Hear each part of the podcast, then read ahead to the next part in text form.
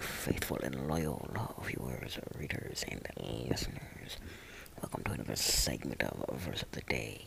And today's verse comes from Matthew 6 19 through 21.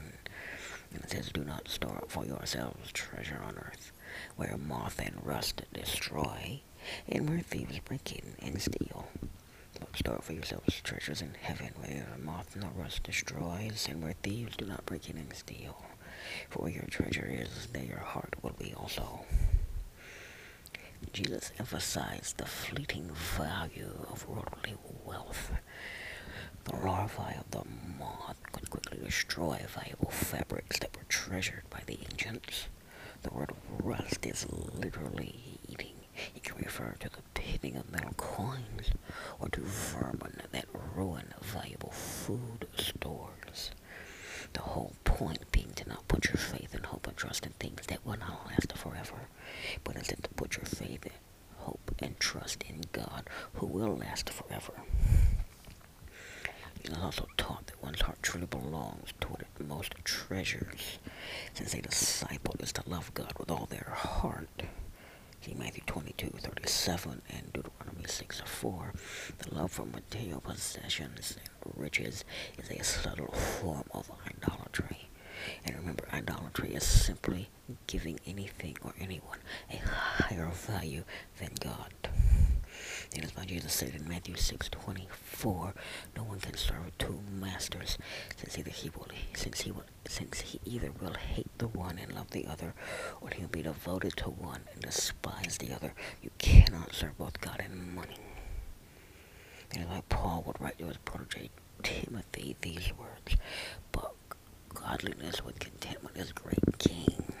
For we brought nothing into the world, and we can take nothing out. If we have food and clothing, we will be content with these. But those who want to be rich fall into temptation, a trap, and many foolish and harmful desires which plunge people into ruin and destruction. For the love of money is the root of all kinds of evil. And by craving it, some have wandered away from the faith and pierced themselves with many griefs. That's First Timothy 6, 6 to 10. So what is Saying here? Telling us the opposite of greed is contentment, which means being satisfied with food and clothing.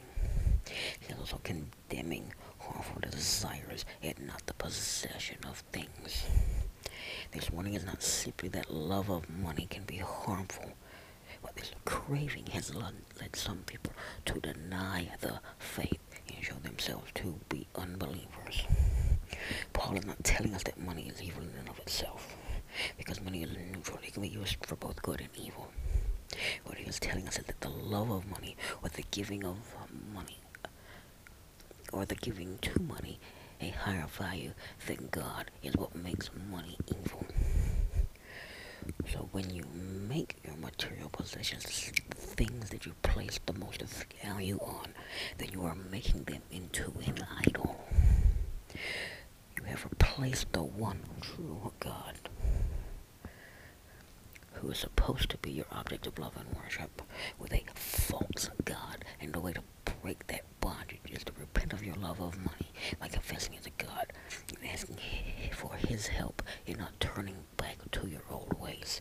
And the best way to do that is through this simple prayer.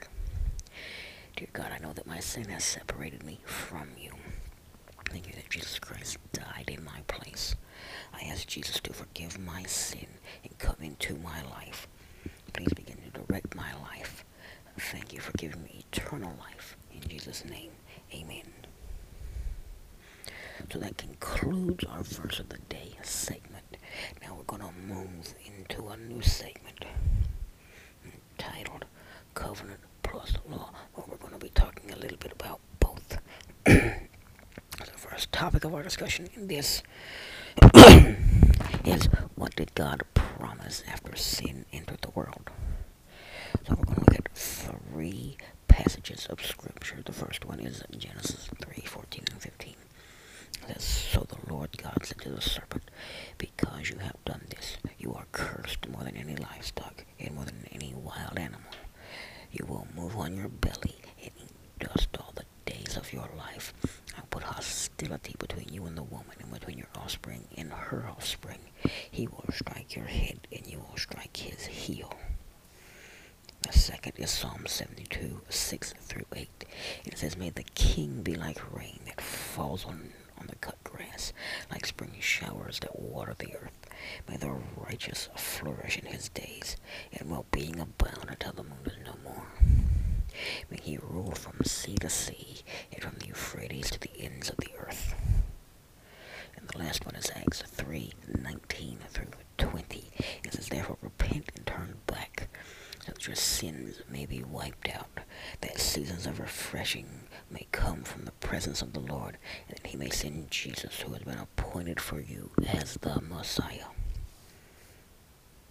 But the question that we previously asked is, uh, what did God promise at the sin of the world? So the answer to that question is God promised that a Savior would defeat evil and rescue his creation from the power of sin and death. Sometimes we find ourselves in a mess, miles and miles down the wrong road. Maybe we just took a wrong turn, and maybe we better remember taking it or why it was taken in the first place. At that time, it didn't seem that serious. It was just one small decision. But now we look around and wonder if there's any way back. Sometimes the smallest decision not to follow Jesus in one way or another cost more than we far more than we're prepared to pay. We find ourselves in a web of lies, confusion, despair, and hopelessness. But there's good news. When we're in that low and dark place, God promises not to leave us there. God doesn't give up on us, not any of us. For First humans sinned. God didn't throw them aside or let them go. He didn't start over. He didn't give up on them. He reached out with a plan of restoration. Of course, there consequences to our sin, but that doesn't mean God gives up on us. Following Adam and Eve's sin, God promised to send a Savior into the world. The Savior would overcome sin, brokenness, shame, and depression. He would rescue God's people. If you feel lost today, if you feel like somewhere along the way you took a wrong turn, if you're in a mess of brokenness and pain, remember that God hasn't given up on you. He's prepared to Prepared a new way, a way that you can take right now. All you have to do is turn to Him, with the God that rescues and saves. Spend some time today reminding yourself that no matter where you are or how bad things get, God is the Savior and He promises to rescue and restore you.